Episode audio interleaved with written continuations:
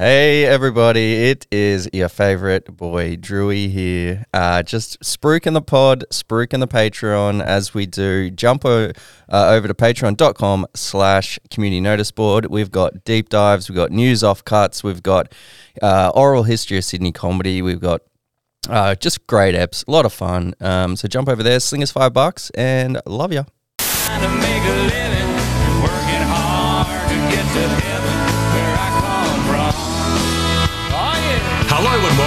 The Community Noticeboard. Hello, welcome to another episode of Community Noticeboard, a podcast about suburbs we grew up in, local landmarks, and hometown heroes.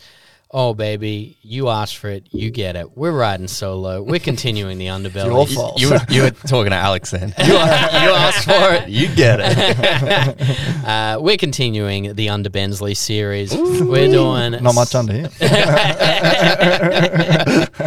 I've seen a couple of matchsticks in my time. Matchsticks, a bee's dick. What else can fit on? Bee's dick? That's good. I don't mind that. How big is a bee's dick? That's the expression. It's like, you know, smaller than a Bensley's dick. Yeah, is that an actual expression, smaller than a bee's dick? Yeah. You know, I've never heard that. That's what the bee stands for. Is that like an Australian idiom? It must be, right? Yeah. I don't know. It's I definitely remember like my mate trying to teach like Americans Australian idioms, and afterwards I was like, I have never heard that. And he was like, I just made it up. Yeah. Like, I just wanted to hear them say it. He was saying like, 4 clicks of a duck's asshole is 4 kilometers. Yeah, and I was like, I've not heard that before. Every single listicle's like the 10 phrases Americans are crazy, like don't understand where they come to. I was like, no one would ever say any of this nonsense. Yeah, it's just all like you don't hear very much anymore. You don't hear Americans referred to as seppos, like in general colloquialism. You see it online, I think. It seems that's one of those things where I only ever hear it when it's like a reference to this is what we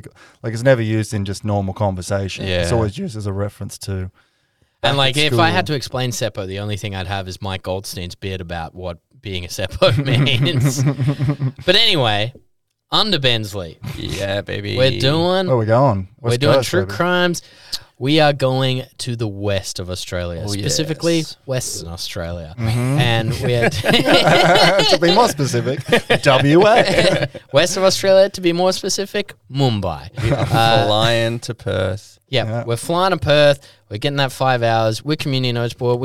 We got a Patreon now. We're flying first class. At least Al is, while me and Drew are in coach. He sends down a couple of mimosas to us. Did I tell you? I think I told you, Jamie, but did I tell you, Al, about when my taxi ride to the airport when I went the other week for work? I think maybe. I don't know. Come on, tell us. Most insane taxi drive I've ever had. Because you did something stupid? Or I didn't know, because this guy was psychotic. I jump in, and it was a silver service taxi, but it was like... Just imagine Drew dropping a glass in the backseat going, taxi! Uber! I ordered it on the app, and it sends the next car, right? I didn't select it, but I jump in, and he could obviously see that I didn't specifically select silver service, so he starts going... Mate, you've got to always make sure you order the silver service. It's the best, only the most experienced taxis. You need to be a taxi driver for 10 years to be silver service. No complaints. That's 10 years, no complaints. He's going off, like not even taking a breath. I didn't even know that. And I'm going, oh, man, cool. Like, yeah, great to know. It was like, just you needed to own a silver car. Yeah. And then he's saying, you know, it's set price. They're never going to gouge you, all this stuff. And I'm going, yeah, thanks, man. What a great tip. And he starts going on about, yeah, I've never had any complaints. And then he starts talking about this was the first red flag. He's like, I'm a great driver, no complaints. And then he goes, oh, you know, I almost lost my license from points because I just got 3 tickets in 1 month. That's not great driving. And I was like, oh, that's weird. And he's like, yeah, it's the points that get you. I don't care about the cost. It's the bloody points that get you because I've got to drive. And he starts complaining about the police being sneaky. You know, he's doing an illegal U-turn, so he's at fault, but it's 4 a.m., right? There's no one around. Sure. And he's like, and these fucking bastards, they're always there. And he starts getting more heated. And then we pull up, like, just near sort of, as you're going into Mascot, there's like a weird turn thing. And a lady beeped him and cut around him because he kind of got stuck at the corner. And when she beeped him, he pulls out into, like, so there's 2 lanes going forward, 2 lanes going right, and he wanted to go forward, and she was in the last lane going forward. So he pulls into the lane turning right, stops up, like super far from the traffic light, backing up traffic, winds his window down and just starts fucking unleashing on this woman. And let me tell you, I won't repeat them, but there were some racial slurs getting hurled. Oh, no. And to hear him in the wild, it freaks you out. Yeah. You're like, oh my God, people still talk like this. Is there a gold service where I don't get this? Yeah, mate, you got to drive a gold car. But then the best part, he was like screaming, and then he speeds off down. So he's in the lane where he has to turn right, but he just like waits for the light to turn green, fucking fast and the furious across the lane, pulls in, and the whole time he's going, fucking this, if that was a man, I tell you what, she's lucky she's a woman. If that was a man, I would have reached in there and fucking pulled her out and beat the shit out of her. And God. But between this, he's trying to still maintain this civil service. So he kept going, he kept being like, and you know, I'm a calm guy. You know, I'm one of the most calm guys, but this motherfucker, and I'm calm, all right? Like I'm a chill guy, and it was fuck, I was dying, like texting Hannah the whole time. Like, if I don't make it. The only reason I didn't kill this person is because she was a woman. Yeah. So I settled for yelling racial slurs at her and threatening her in the lane next to her, also, which I did not belong in, by the way. Hey, no complaints. 10 years, no complaints. I couldn't believe that. How's it got no complaints? That's the first thing I thought. Still no complaints. An Uber to Drew didn't complain, that's for sure. I remember taking an Uber to Everly one time, and the guy was like, I hopped in Marrifield, and the guy's like, you got lucky. And I was like, oh, what's that? Is this guy going to suck my dick? And he was like, I am the best driver in the world. And takes off. And he's like, you know, drive. And I was like, oh, what makes you the best driver? And he's like, I'll show you. And then gets out his phone, and he has a YouTube channel and starts showing me videos. Already but like just poor driving. In his hand. And I was just like, yeah, I'm in there being like, but man, you're watching a phone right now. Yeah. And he was like, that's how good I am. And I was like, okay, cool, man. And to be fair, I'm drunk too, man. Yeah, he did a very punk rock U-turn, but while watching a YouTube video about him doing U-turns. Oh, man, that's pretty meta. And did he film that one as well? It's like an episode of Community. He's going to show that film to the next guy. Like, watch this. I'm filming. I'm watching. But, I remember, like, at the end, he was like, because, you know, like, I'm not sure how much it happens now, but, like, back in the first days of Uber, like, everyone, like, you would be getting out and they'd, like, almost grab your arm and be like, 5 stars. 5 stars? Yeah.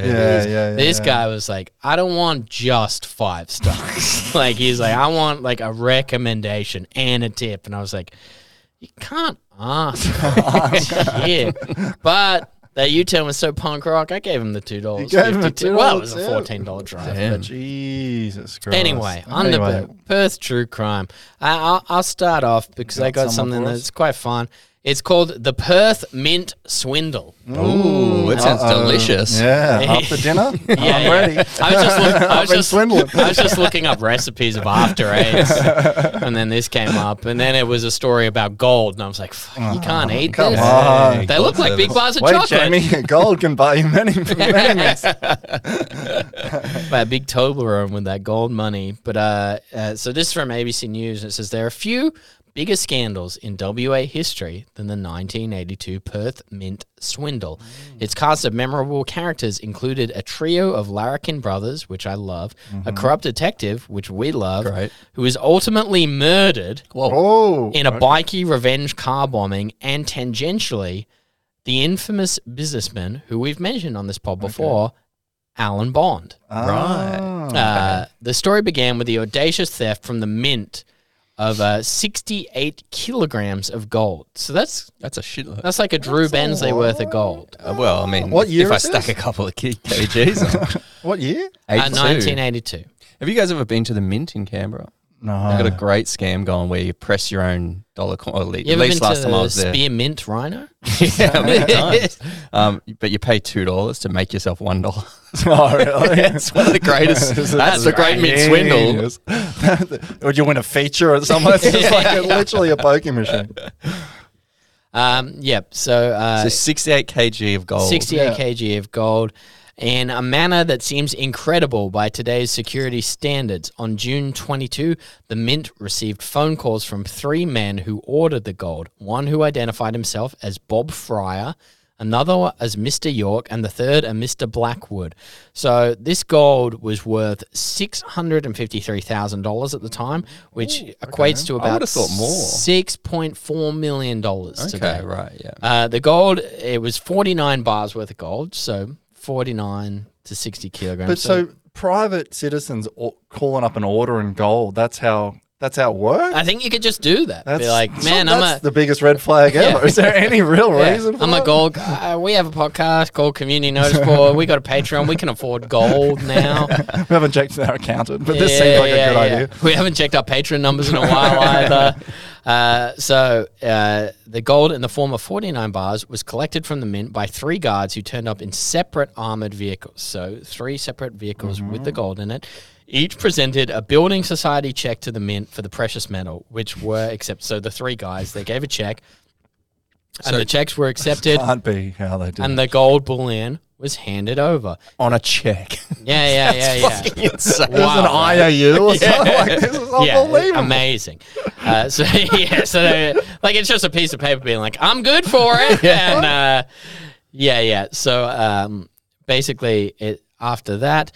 It wasn't until the following day that it was discovered that the checks had been stolen and the money did not exist. With few apparent leads and public pressure mounting, police began to get desperate as the days and then weeks elapsed without an arrest. And then, out of the blue, a stunning confession from a young Perth abalone diver. Did you know abalone? Yeah, it's a disgusting fucking fish thing. I don't know. It's disgusting. I've never eaten it. I know it's very sells expensive. For a lot of money. Yeah. It's like there are places in Chinatown that do it where it's like it's in like gift boxes. And it's because I remember I used to work with a Japanese guy named Toru, and he was like he would take me to places, and that like a lot of them were awesome. He was like, now we're gonna go look at the abalone shops, and I was like, what's so cool about abalone? He's like, it's like this big, like the size of a 50-cent coin, and it's so expensive. And you go in there, and it stings. Is that right? Is it like a crustacean, a clammy like type thing? I think it's kind of like oyster scallopy. Yes.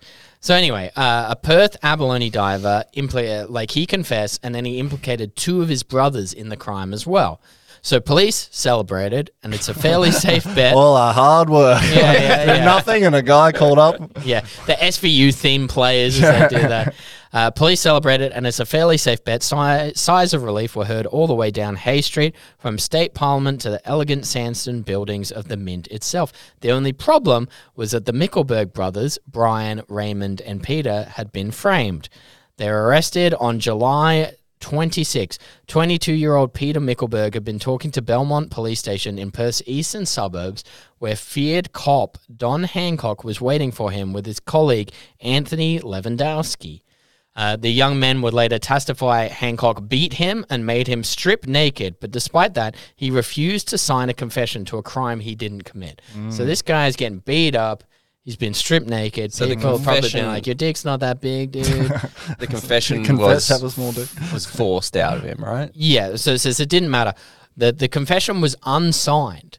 So the confession went on. We didn't confess. So it's like if I wrote something being like, by the way, I stole the Perth man. We're charging you for refusing to sign the confession I typed. So although unsigned, the so-called confession went on to form a major part of the prosecution's case when Peter, Ray, and Brian went on trial in the Supreme Court the following year for defrauding the Mint. The other key plank supposedly proving the brothers' guilt was the presence of Raymond Mickelberg's fingerprint on one of the checks presented to the Mint. By this time, the police had conducted highly publicized raids on Ray Mickelberg's home that they allowed TV cameras to film. So they went full cops on it. And they said it uncovered quantities of gold and silver hidden under the floorboards. So they went into the home, raided it.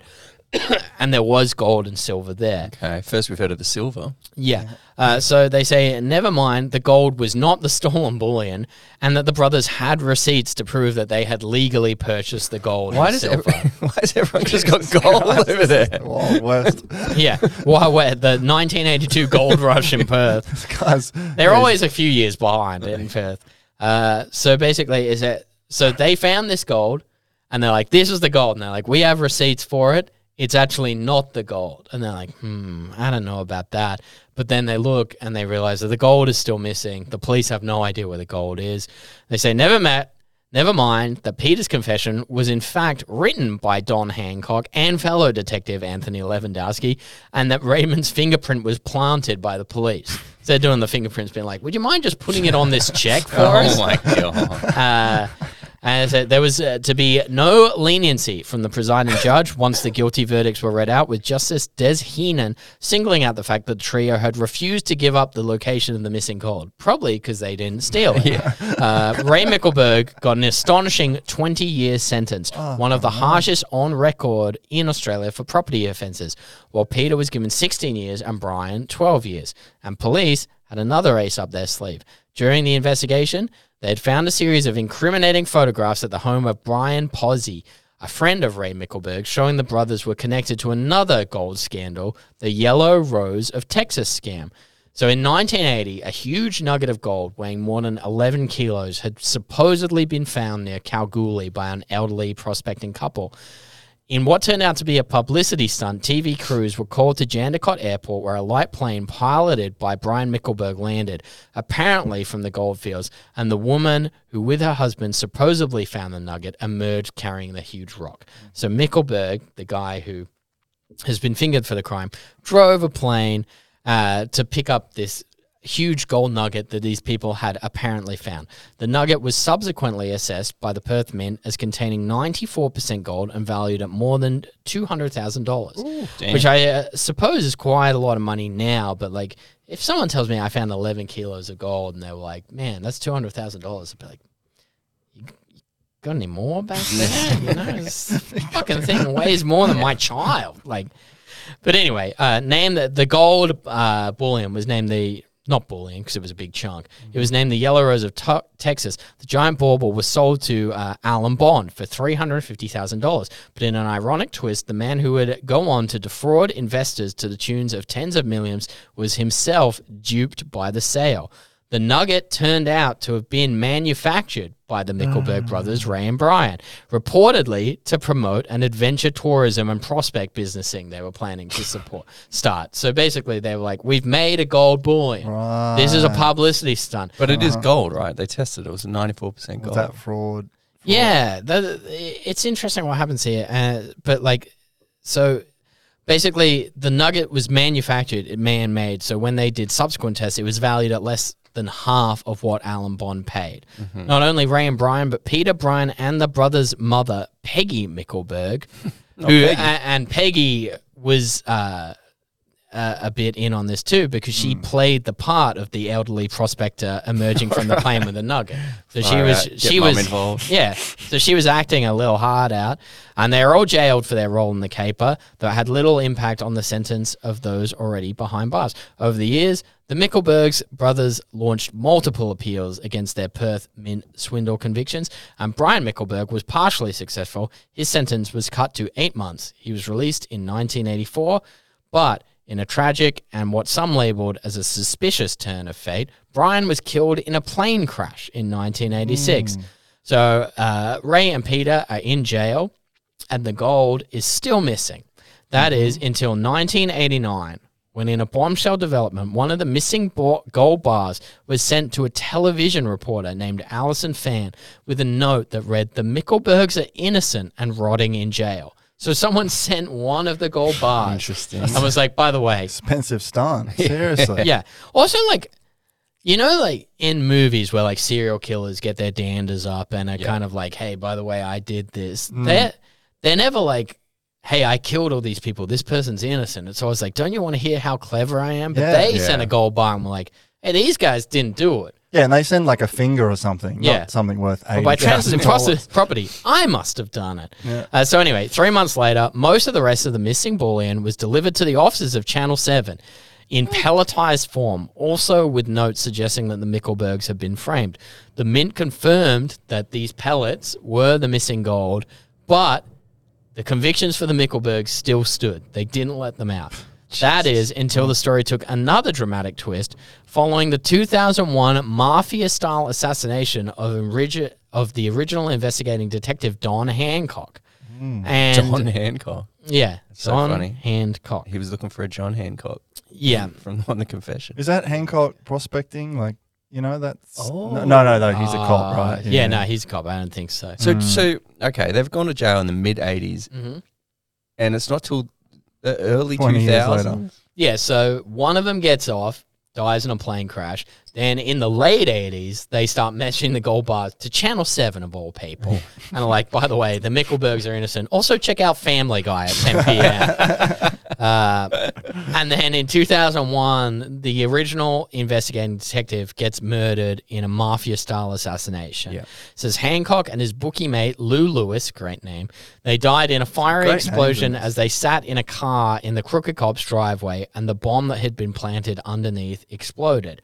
The following year, Hancock's detective offsider, Anthony Lewandowski, made the stunning confession that he and Hancock had in fact fabricated Peter Mickelberg's confession and had continued to lie and fabricate evidence related to the case over the following years.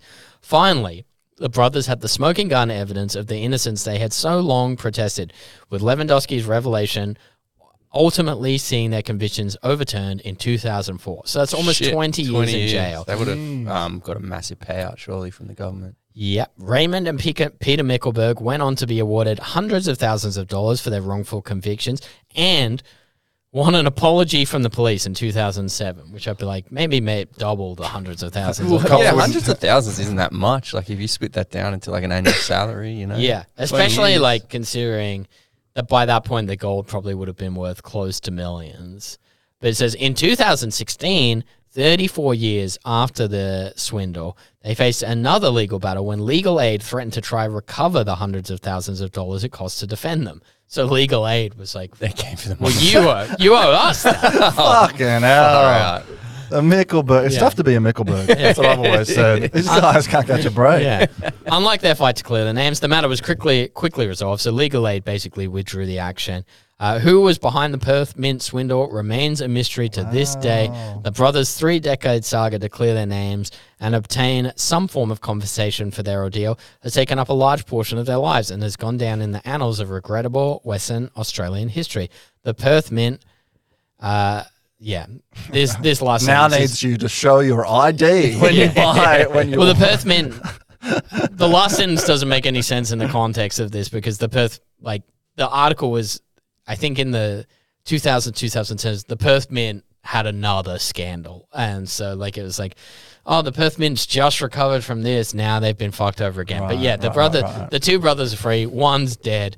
One of the cops was assassinated by the mafia, it seems. Jesus. But they all fabricated it. And it's interesting that the guy who did it really didn't end up with any sort of like financial gain because he sent it all fucking to Channel 7. Yeah, which is wild. Like they're saying like it's still a mystery. He must have just gone, how do I can't take this down to cash converters. Yeah. Like, what do I do to get rid of this without? And he just sat on it for years and thought, I'm just going to, I don't know.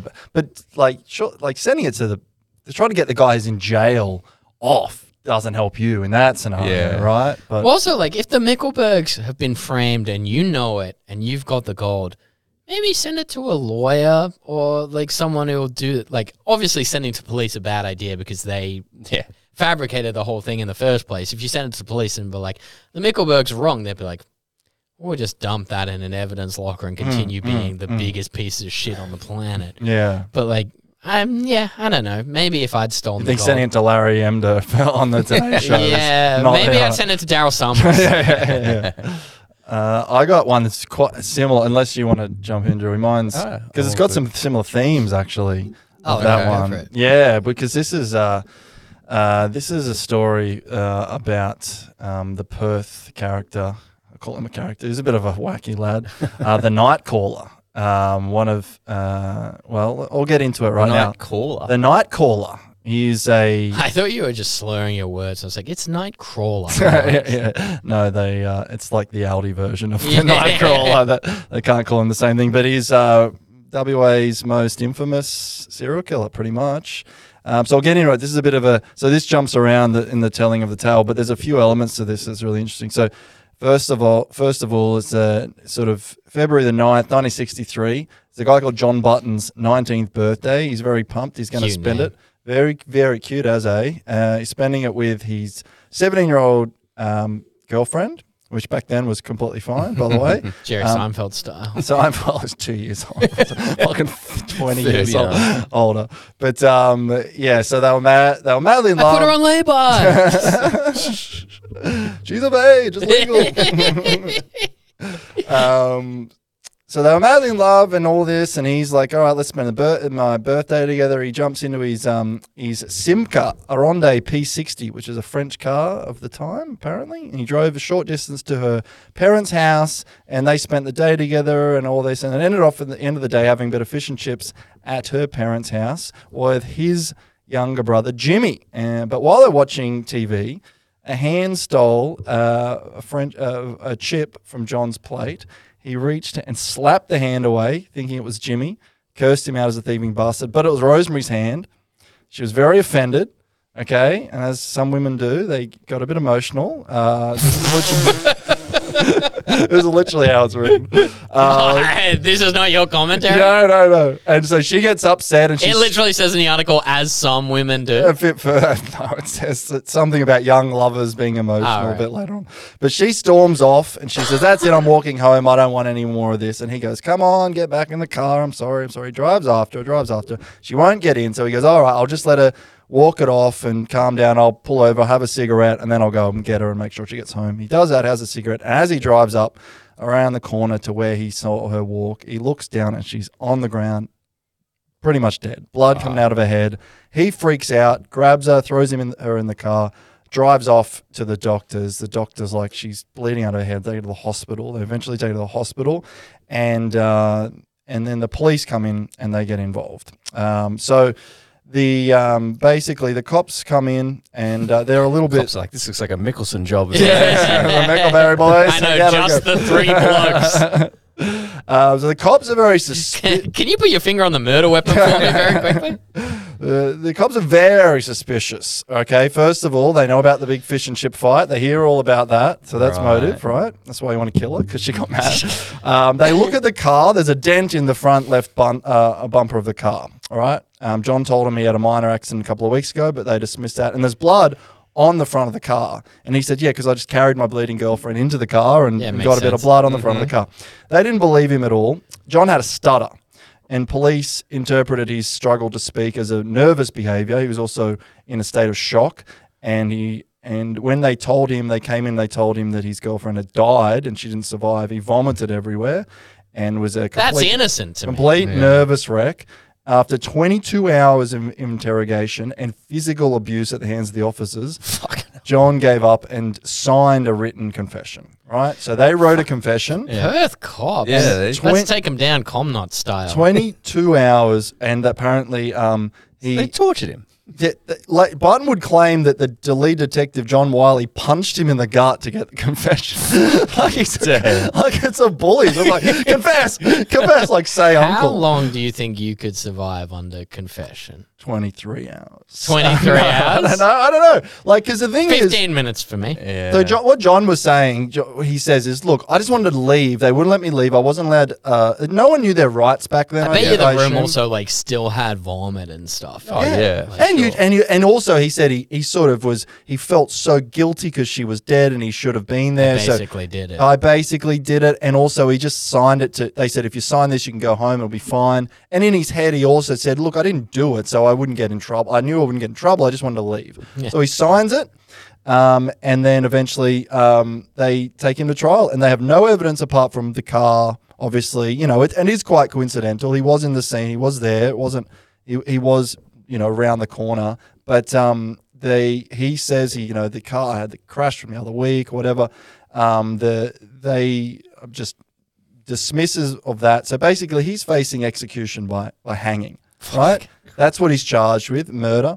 So he's sitting there. He's waiting for the jury. The foreman of the jury comes out. He's sitting there. His life's in his hands. And the foreman says, we find the defendant not guilty. So Button's elated. And then the foreman goes, oh, sorry, I said the wrong thing there. I meant to say guilty, Your Honor. Wait, he's worse than like La La Land. Yeah, literally. He drewed it. He Steve Harvey'd it, yeah. So he goes, guilty, sorry, yeah. But, I mean, Two of the jurors. So does it say whether, like, during the trial, like, the judge is like, yeah, it's a forced confession or anything? This is the 60s. They had no, and that, so they were like, why would you sign? Why would you, if you didn't do it? No one can understand this concept, right? So two of the jurors had balked at the murder conviction and convicted him of manslaughter. So he didn't actually get sentenced to murder. He did get convicted of manslaughter. That was the stuff up because the foreman said not guilty murder, guilty manslaughter. So he got 10 years in jail, and he didn't appeal his conviction even though he knew he was innocent because his lawyer said it could go the other way and you might get convicted of murder, right? And you'll be hung. Yeah. So terrible. Just do your 5 to 10, right? So that happened in 1963. Let's just rewind back 4 years earlier. Another girl, Gillian Brewer, heir to the McRobinson chocolate fortune. I'm listening. Jamie's listening. Creator of iconic Australian chocolates, Freddo the Frog. Oh. Old Gold. Cherry Ripe. I call my daughter Freddo Frog. I love Cherry Ripe. She's beautiful. I love Old Gold. We love it all. Old Gold. That's what I did every week at Powerball. So she was asleep, Gillian Brewer. She was Cherry Ripe. Not very good. Fucking delicious. That's worse than any of the crimes we've had so far. What, you're a Cherry Ripe booster? No. I don't know. I'm a whatever the opposite. You don't rate it? Yeah. Brewer. What about Bounty? Bounty stinks. I'm more of a Bounty guy. Yeah, so why would you fucking Cherry Ripe's the same shit, but just with cherries shoehorned in? It's not all coconut. I'm not a big fan. I'm a Turkish Delight guy. If I'm going to go for filled chocolate bars. Caramel. Yeah. Yeah, Caramel Corral is good. Mm. Yeah. Freddo Frog. Freddo Frog is the cutest baby I've ever seen. The chocolate, not the baby. I cry when I hold Freddo Frogs in my house. My daughter, she's fine. Yeah, not the great feeling coming out of Freddo at the end of the day when you change her name. I bite and bite. There's no caramel in there. So anyway, Gillian's asleep in her bedroom flat. This is 4 years earlier than all that stuff with Button. And anyway, her boyfriend goes out, comes home the next morning. He's awake. She's dead. She's been killed with a tomahawk. Ooh. And a pair of dressmaking scissors. No fingerprints are found in the flat apart from her and her boyfriend, who had an airtight alibi. He was away for the night. Police have no idea. All leads have run dry. 16 months later, 20-year-old Daryl Beamish, who was what was used to be called a deaf mute, which is he can't hear or talk vocally. Mm-hmm. He can only sign, was arrested for being some local pedo stuff, which we'll leave to the side. Not great stuff. But anyway, he was arrested for that. While an arraignment, the cops, he noticed that he lived nearby Brewer's house. So he took him to the scene of the crime, asked him if he killed Brewer. Now, they had to get an interpreter, this lady who came and interpreted the sign language. And after initially denying it, he finally agreed, yeah, I killed her, right? And they typed up a letter. He signed it. Now, he wasn't mentally, disabled, but he was, back then, the deaf and the dumb. They never educated him. So he's very, very poorly educated, right? So he didn't have a lot of very good English or whatever, written, or he could write, but it was very, very bad. So he just signed it. He was confused. And also someone noted that he wrote in the dirt, I killed Lady Cottesloe, which was the suburb Cottesloe of Perth. And at the trial, he got arrested. There was no evidence, no DNA, no fingerprints, nothing linking him to the crime at all. He said he just misinterpreted what the interpreter said back to him. Mm-hmm. He just signed and went along with. He didn't really understand. He wrote, "I didn't kill Lady" in the dirt. He didn't write. I was trying to tell them I didn't do it. I didn't do it. And the jury found him guilty of willful murder with a strong recommendation to mercy. So the judge sentenced him to death. Oh, Jesus Christ! So he's waiting execution. The justice system in Perth is crazy. Unbelievable. Yeah. The cops being like, "We've got nothing." Death penalty? And then the judge being like, sure. Yeah, let's go with it. I'm feeling merciful. Yeah, so anyway, those two guys... It's giving mercy. Those two guys are sitting in jail, okay? Both with confessions that they claim were coerced and they don't agree with. 4 years later, this is where it starts to really cook, right? Pun intended, because... sorry. Oh, God. Oh, no. Foreshadowing. I like it. Foreshadowing. 4 years later, 27th of January, it's Australia Day weekend. It's a Sunday sort of night. And there's a couple in a parked car in Cottesloe. They notice the deranged man walking around with a rifle. Okay. He notices them. He aims and just shoots at them in their car. The woman, just as he pulls the rifle up, pushes her boyfriend's head down in the car. Classic move. Well, yeah, she's like, oh, you love doing this to me. So he pushes his head down. The bullet. No, babe, I'm saving your life. She pushes his head down. It goes to the shot goes through his neck and her arm, but they're both okay, and they both just get in, drive off. Right, yeah. The man after he does that, this absolutely nothing spurred that on at all. He continues walking. He climbs up on the balcony of the unit. A man called Brian Weir, 29-year-old accountant, is asleep through his bedroom window. The guy with the rifle shoots him, bang, and he dies from his injuries. He walks then, gets in his car, this man, drives to the nearby Netherlands, finds a man sleeping on a veranda, shoots him in the head while he sleeps. He then walks to the next street, rings a random doorbell, 54-year-old George Walmsley opens the door, and the gunman shoots him in the head. Fuck, dead. The cops are like, what the fuck is this? Three people shot, three dead, five people shot, three people die in one night within half an hour, all with the same rifle, all clearly the same man. They fingerprint more than 30,000 males over age of 12, and they check more than, blew my mind, this is the 60s, they checked more than 60,000 .22 rifles. So there was 60,000 of this particular rifle floating around Perth, which is, you just forget about Australia before the gun buyback stuff. Yeah. So they could find 30,000 men and they could find 60,000 rifles of this particular type of rifle, right? So they test fired them, not find a single one that matched.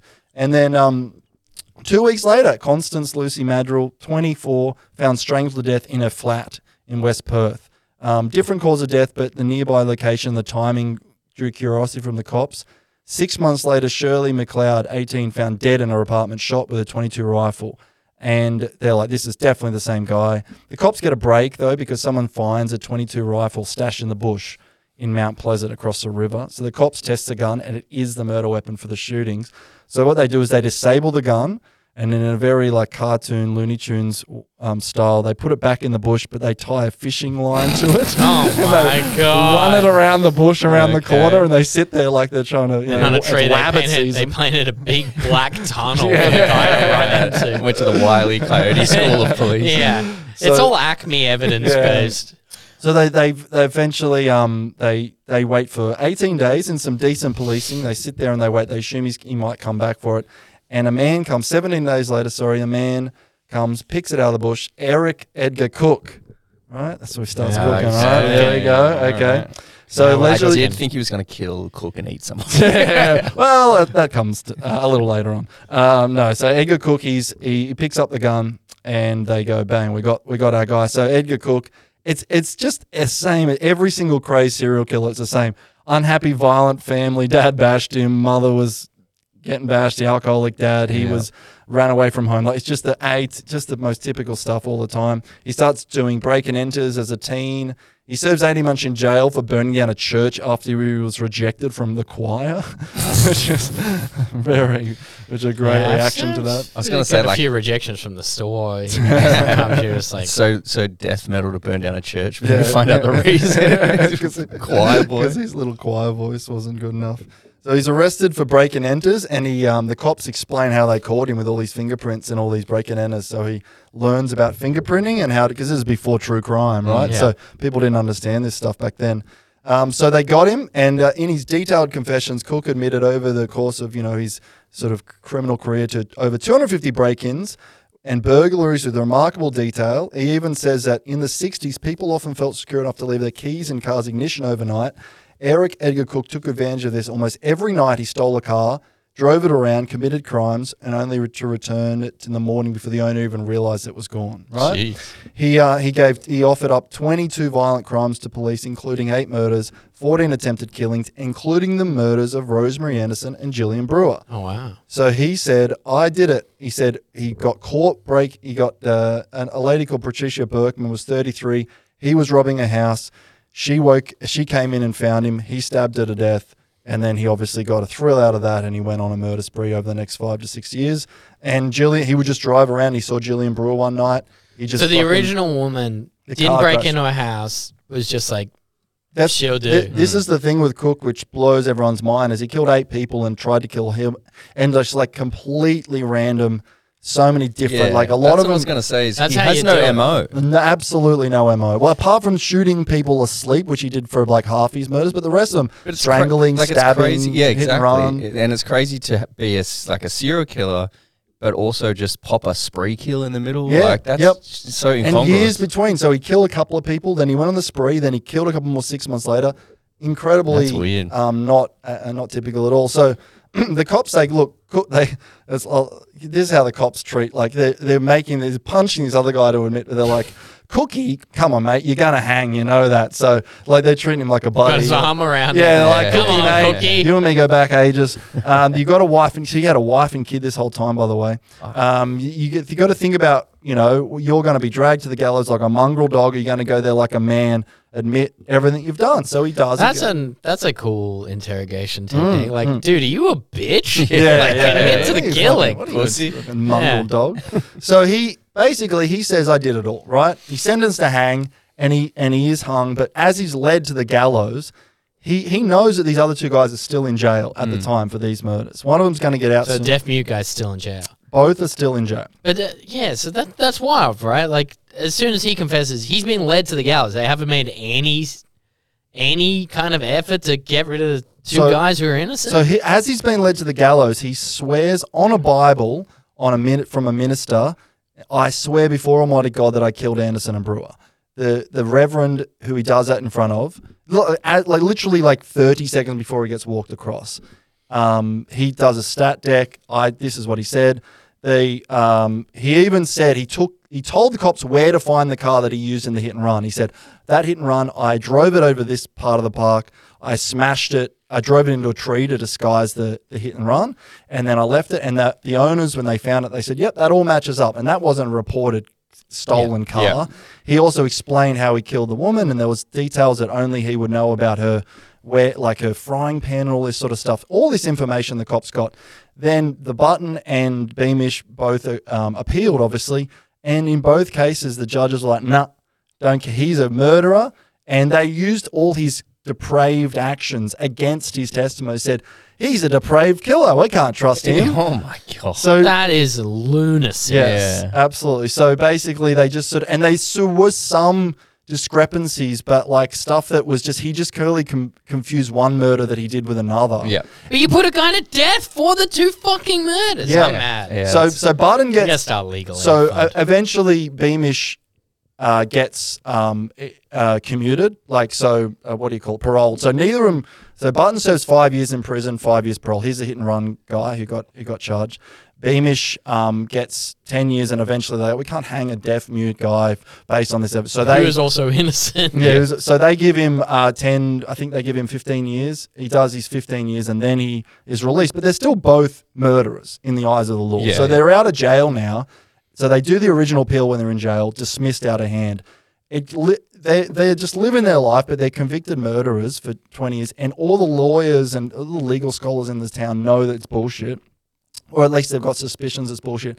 And then 1998, right? So we're talking 30 years later, Western Australian journalist Estelle Blackburn basically writes a book on it called Broken Lives. And she goes into real detail, and she gets a bunch of lawyers, and they fly out a pedestrian crash expert, William Rusty Haig from the United States, to perform a crash test on the car the Button drove versus the car that Cook claimed he drove. Because one of the things the judge dismissed was that car couldn't have done that. It's got a steel sun visor, and that would have a dent in it, and it doesn't. Like, these real technical things the judge was hung up on. Always good to have a jet fuel doesn't melt steel. It literally was that. So the judge was like, come on, this is sun visor. That would have a dent in it. He's still in jail. The guy does like Mythbusters style, like crash test dummy stuff, drives both cars. They have to find this French car from the 60s. They get three versions of it. They drive it. It's all completely aligned with, like, the damage to the French car, the Button's car, was like on the front light, and this woman went over the bonnet, and the other car had all this other damage. So it was completely consistent, or at the very least proved that it couldn't have been Button's car. And they do a bunch of other information, and eventually in 2002, the Court Criminal Appeals quashed Button's conviction, right? Jeez. 2002. So when that happens, Beamish he's against, they're both still alive. He finds out, he's like, well, okay, based on, he confessed to that. He confessed to this. Why would he lie to that and that to this? He goes to the confessions, and they eventually, in 2005, they squash Beamish's appeal based on that. The Western Australian government gives them both around $400,000 each as part of the wrongful thing. Very similar amount to old mate, right? But apparently, again, just like legal aid came clawing, apparently when they gave it to... So $400,000 for a button, which was 10 years in jail and 30 years of being a pariah in the community. Mm. The woman's family still say he did it, right? So he spent 30 years like that. $400,000, and he said apparently when that happened, Centrelink knocked our pension back $800 a month. So the family of the original guy all think that boyfriend did it, even though the original argument was about a chip. The family of the woman who was killed in the hit and run still think the boyfriend did it.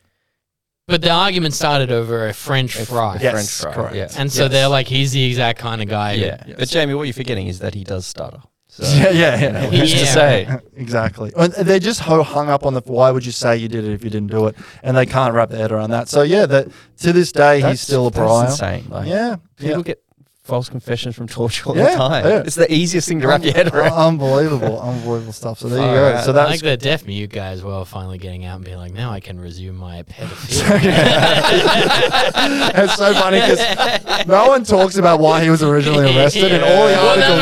Because I kept being like, oh man, that poor deaf mute guy. Yeah. And I was like, wait a minute. I was so upset when I found that out. Because like, why was he originally arrested? And no one says it in one article. They're like, he was arrested for fiddling. I'm like, fuck. Beamish. Beamish.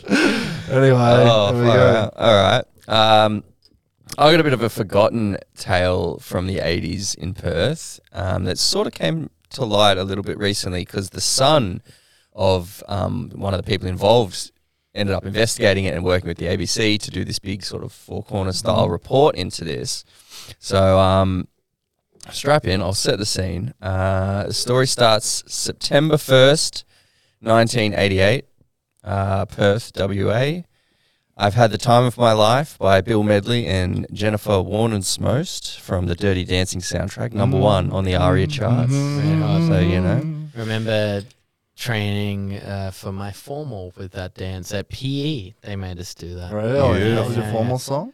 Well, I didn't choose it, but like P and year 10 for like 3 weeks we did an intensive like dancing, and that was one of the songs. Like waltzy stuff. Well, it was that, but like I guess the original didn't have like a techno remix part to it, so it's like not like the Black Eyed Peas version, but like some middle ground where like it went off a little bit. But yeah, we had to learn kind of like ballroom-ish crumping. Ballroom crumping. That sounds like another Black Eyed Peas song. Yeah.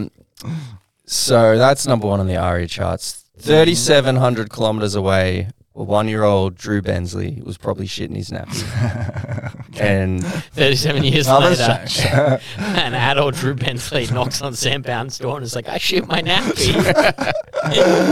And just before dawn, while most of the city's asleep, 2 men pull into the car park in the suburb of Karawara and approach the Man Lin Chinese restaurant, then douse the exterior in petrol. Set it alight. Completely guts it. Shatters the rear window, melts all the Chinese lanterns and stuff. You can imagine a Chinese restaurant in the 80s. Mm-hmm. Shit's going up pretty quick. You can imagine a Chinese restaurant today. Yeah, it's exactly. So it completely fucks it. And it's kind of a cool building, and it's very... So the people who built it wanted to do it in, like, you know, the Cantonese, like the architecture with the curved roof and stuff. Mm-hmm. It looked really cool-looking building. Mm-hmm. Later that morning, very same morning, September 1, 88, a second Chinese restaurant is targeted, kicking off what would become a coordinated campaign of terror on the streets of Perth. So the man never fall for long after Chinese, right? You bomb one and like very quickly after, like, gotta bomb another one. All that MSG. So the Man Lin was owned by the Chan family. They'd moved to Australia in the 60s, and they had worked at several other restaurants before finally scrounging together some money, opening their own restaurant. And then so the cop who's sort of leading the arson squad, this is a bloke named Maury Tong. He suspected it was targeted straight away. You know, two Chinese, he's like, yeah, I think it's probably, right? So the one decent cop in Perth makes the easiest logical conclusion you can make. Every other cop's like, I got this paraplegic guy over here that we're going to just headbutt until he signs. It's probably the Mickelberg brothers and this deaf mute guy. It's deaf mute Mickelberg. There were no strong leads, basically. Like, the evidence, there's just no evidence. But it was confirmed that it was targeted a couple of months later in November 1988 when a Molotov cocktail was launched at the Golden House Chinese restaurant in Bellevue. Then in the new year, in 89, there was an attempt to torch the Ko Sing Chinese restaurant in Ferndale and then the Lingnan Chinese restaurant in Mirrabooka only a few days after that. So while this is going on, unbeknownst to the police, the gang had also committed more than 15 burglaries across Perth, helping them fund their activities. So they were robbing places at night, using that to make these, you know, get the petrol, get the bombs, plan it all, right? You'd be shitting yourself if you were a Chinese restaurant in Perth at that time, right? Like, yeah, well, exactly right. This is, it's kind of interesting because the guy who sort of brought this up all these years later, the son of the Chan family, his name's Crispian, and he'd be in his 40s now, but he was just a little kid, like, and he remembers being like, he's got all these, like, interesting memories because he was just like, well, he never felt like he was in danger, but then looking back, he's like, fuck, we were getting targeted because his parents are, you know, trying to protect him a little bit. But, and he just doesn't really know what's going on. He's just like, what's going on? Why is the place burnt down? So suspicions soon fall on a group that were pretty well known to police at the time. It was a racist neo-Nazi group called the Australian Nationalist Movement. Their leader was a bloke named Peter Joseph, or known as Jack Van Tongeren, a short man with a mustache and jet black hair. Interesting. What was Drew Bensley up to again? Is that your alibi? You're trying to get in earlier. Yeah, that's why you brought it up right at the start. Well, I couldn't have done it. I was shitting my pants. Perth cops like, no, you know, he may be a 1-year-old child. But can you put your finger in this diaper, please? So what had been happening from about 1987, the ANM, that's the Australian Nationalist Movement, they've been plastering racist propaganda all over bus stops, lampposts, road signs, all over the city. Black and white posters with racist caricatures and slogans such as Asians out or racial war. So they should have looked at the Silver Service guy. Totally. And white revolution, the only solution. I'm not going to try to get in these racist heads, but of all the things, of all the Chinese institutions to get rid of, it's like the most beloved one. It's like, this is the weirdest thing to target. And basically during this time, the police did sort of nothing. And, you know, obviously there are a lot of parallels with right now, when there's, you know, all these groups, especially in Melbourne, putting up all these like hateful signs and spreading, you know, using this sort of like evil rhetoric and stuff. But the police are completely ignoring it. But also, there's just no law. There was no law that prohibited putting up racist posters. There was a law that was just against putting up posters on public property. That's all that had to go on. You can't advertise heavily comedy. It's also probably like 2 degrees separated from what like One Nation at the whatever the One Nation at the time was saying publicly. Whatever. Well, that's what a lot of people, you know, in the story were saying. Because like there is a lot of that where it was like, you know, oh yeah, sure the police were saying that, but some of the cops were expressing sentiments that were pretty similar to this. This is 80s Australia, pretty and Western Australia too. Which is like 60s Australia. So Maury Tong, this bloke, he's the head of the arson squad. He knew that that it was like obviously a deliberately lit fire because it's a restaurant. Restaurants sometimes burn, you know, kitchens got fire. So he was like, this is arson. But again, the evidence of the scene was pretty thin. That was up until 1989 when the group returned to the Ko Sing Chinese restaurant in Ferndale, which, if you recall, that's one they attempted but failed to burn. That was just one of their sort of spree in the late 80s. So, unlike the previous attacks, this time the group came armed with something a bit more sinister, and that was a mining explosive wrapped in fencing wire. And they blew the fucking roof off the place. Like, this is a full-on bomb. Windows shattered out into the street. Massive escalation from throwing Molotov cocktails. Were people getting killed during this, or is it just property damage? Just property damage. Well, that's okay. That's the end.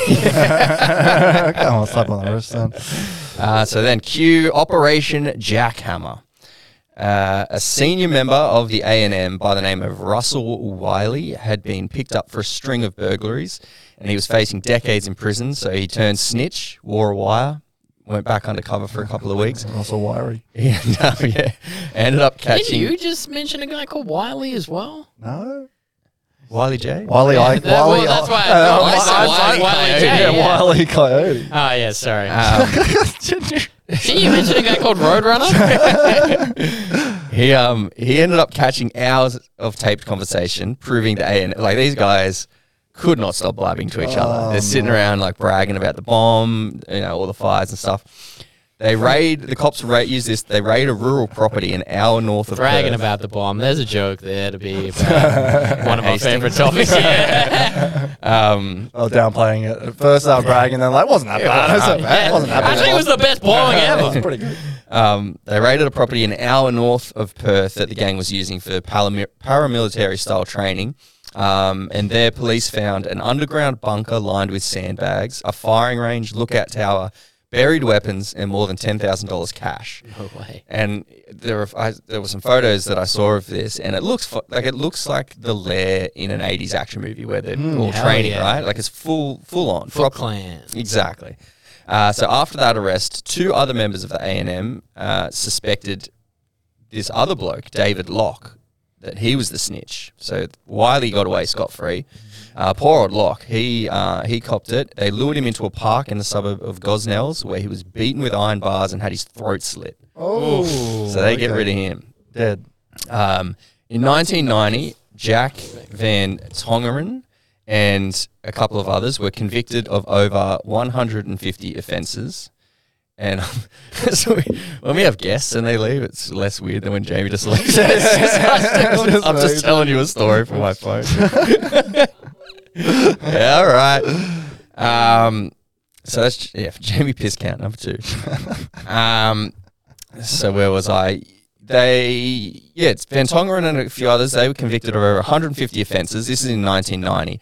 Van Tongeren is sentenced to 18 years jail, but he only ends up serving 12. And was released on parole in the early 2000s. Oh, wow.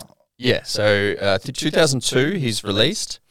And wouldn't you know it, a few months after he gets out, Chinese restaurants around Perth mysteriously start going up in flames. Unbelievable. I mean, what is the long-term plan here? Is this... Well, he just... He's a racist who wants to intimidate the Chinese population. I guess in his mind he's like, fly back to China? That's what I'm trying to... I can sort of see these idiots in the 80s seeing a bunch of Rambo movies and being like, yeah, we should fucking... But surely you'd bomb a few of them and then you go to jail for 20 years and then you go, fuck, I was a dumb idiot. Yeah, and I was... Yeah, no. What was I thinking? No, he comes out... It's not with Perth cops, though, where the job application is like, are you a bloke? Go for it. I guess so.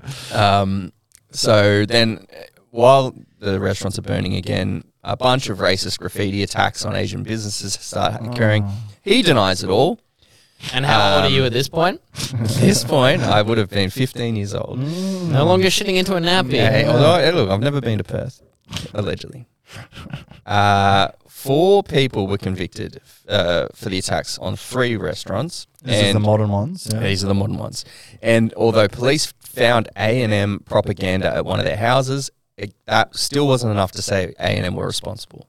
So, it's the most obvious thing in the world, but just for whatever reason, in the court of law, it doesn't quite add up. The chain of evidence, whatever, it breaks down somewhere.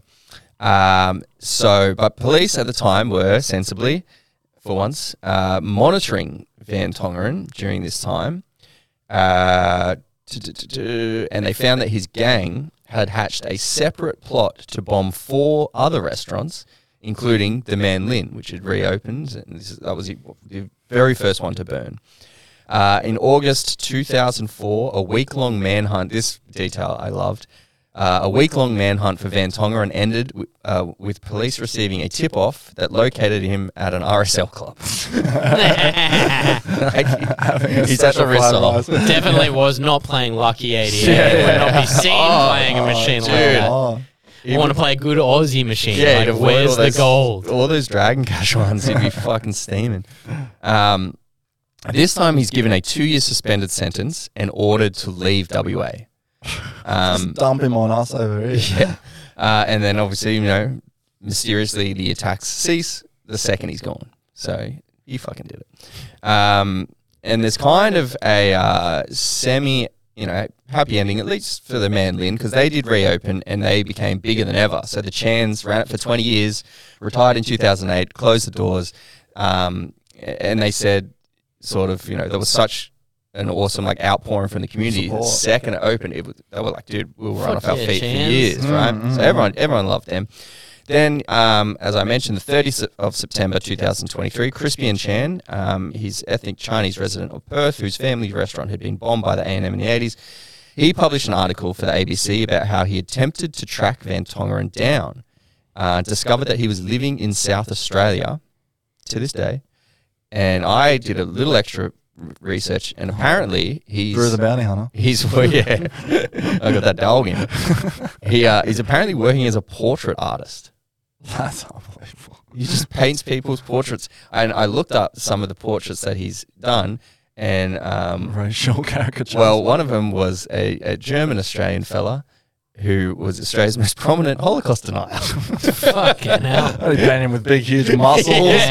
Superman on Mount Olympus. One of those Trump paintings that is the biggest dick you've ever seen. Two AK-47s. And while Crispian is trying to track him down for this article, he gets threatened by an associate of Van Tongeren's to like back off, you know. And in his article, he sort of goes into Van Tongeren, which is kind of, there's like a psychologically odd, interesting thing going on here, right? So, Peter Joseph Van Tongeren, Jack, he was born in the Netherlands. Jamie Kirk, so I might just deflect a little of blame onto you on this one. I wasn't born in the Netherlands. He was born in 1947 to a Dutch father and Australian mother. The family later migrated to Australia. He joined the Australian Army, saw action in Vietnam in the 70s. Following his military service. Did see action in Vietnam. That's Australian. I was a tunnel rat.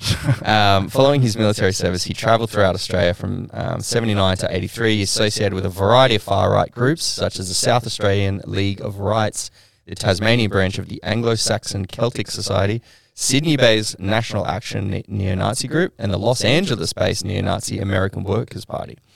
That's wild, because like, the Netherlands was like one of the most persecuted places in the Second World War. Yeah. Like, I mean, like, Anne Frank is one of the most famous examples. Yeah. While he was in Sydney, he ran for the Senate with the Nazi group, the National Action, and he got a whopping 1,077 votes. That's too many. 0.13%. That's way too many. He left in 85. He left that group. He went back to Perth and formed the A&M. That was in 1985, so 3 years before this campaign started. But just to add a little extra layer, you know, you mentioned he's this neo-Nazi, he's the Netherlands background. In the 90s sometime, it came out that his father was part Javanese. So he's a quarter Indonesian. Right. He's an Asian dude. And like he knew it wasn't like a mystery to him. No, he knew. Yeah. Wow. And so he's not doing 23andMe being like, fuck. Yeah. God. So Crispian Chan, who did this article, tried to track him down. He kind of made an interesting comparison between the two of themselves because they both have shared Asian heritage. And according to Van Tongeren's mother, who wrote an article about like what the fuck happened to my son. She's not racist or anything. She very much disavowed him, but she wrote this big article that was kind of like he, as a kid, has suffered horrific racist bullying for being Asian. That'll do it. And so it's this weird like self-hating. Then he goes to Vietnam. He's tweaked like something. So I always wonder how people go far right. And, like, that's got to be one of the ways. So. Yeah. It's the same as those Republican, I don't know, I feel like there's a bunch of them who are, like, clearly gay man. Exactly. There's a lot of projection. Extremely homophobic. Yeah. It's got to be a similar thing. But yeah, so that's... What do you mean a new bathhouse is open? I better go down and check it out. Because I will shut it down from the inside. So yeah, that's just a little known period of Australian history that you don't hear too much about. Pretty much a terrorist campaign over several years. Yeah, I would love to do another one on Perth because I found like at least two more things. I think it's got some shit to do. Enough cooking in Perth for sure. Yeah, definitely. I think we scratched the surface. That's great fun. Man. All right, awesome, good time. Well, if you like that, guess what, baby? We have a Patreon where for $5 a month you can get 2 bonus episodes a month. That's right, 2 bonus episodes with the boys. Oh yeah, Griffin. Sometimes we'll have a guest. We're doing an oral history of Sydney comedy.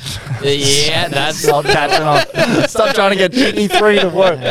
You've been trying to cheeky 3 since before the podcast. Different context, but you had a cheeky 3 before the podcast. I did have a cheeky 3 before the podcast, 3 inches, and so we've got a lot of episodes that are coming out. News offcuts, more research, deep dives. It's got everything you'd want and more, and it only costs $5, baby. You can keep listening to the free pod. We're more than 160 episodes in. We're going to do this forever. There is no way our friendship could break up. There is no way this podcast could break up. You guys are awesome. Please keep getting in touch with us via Instagram. We love hearing from you. We love your stories. We love your memes. We love everything you guys do. You can also get merchandise from the link in our Instagram bio. You can get a t-shirt. It's summer, baby. Cut those arms off. We should wear a fucking singlet. Get some let's do it. I was thinking of the worst Community Noticeboard shirt the other day, which was just like a penis, like being hit with a hammer that says CNB torture. That's good. Yeah. I was like, that's so funny. Or no one will buy it. CNB torture, one of our listeners listening to our thing. That's it. Like, oh, no. Actually, that might even, if you're a local artist, it could do someone like going crazy listening to us. I've heard that cops use this podcast to force confessions out of people. I did it. I'll do it. I'll sign anything. He's in Gitmo. And if you're a Western Australia cop, do better. Apart from that, we will see you next week for the Red Hot episode. See you later. Bye.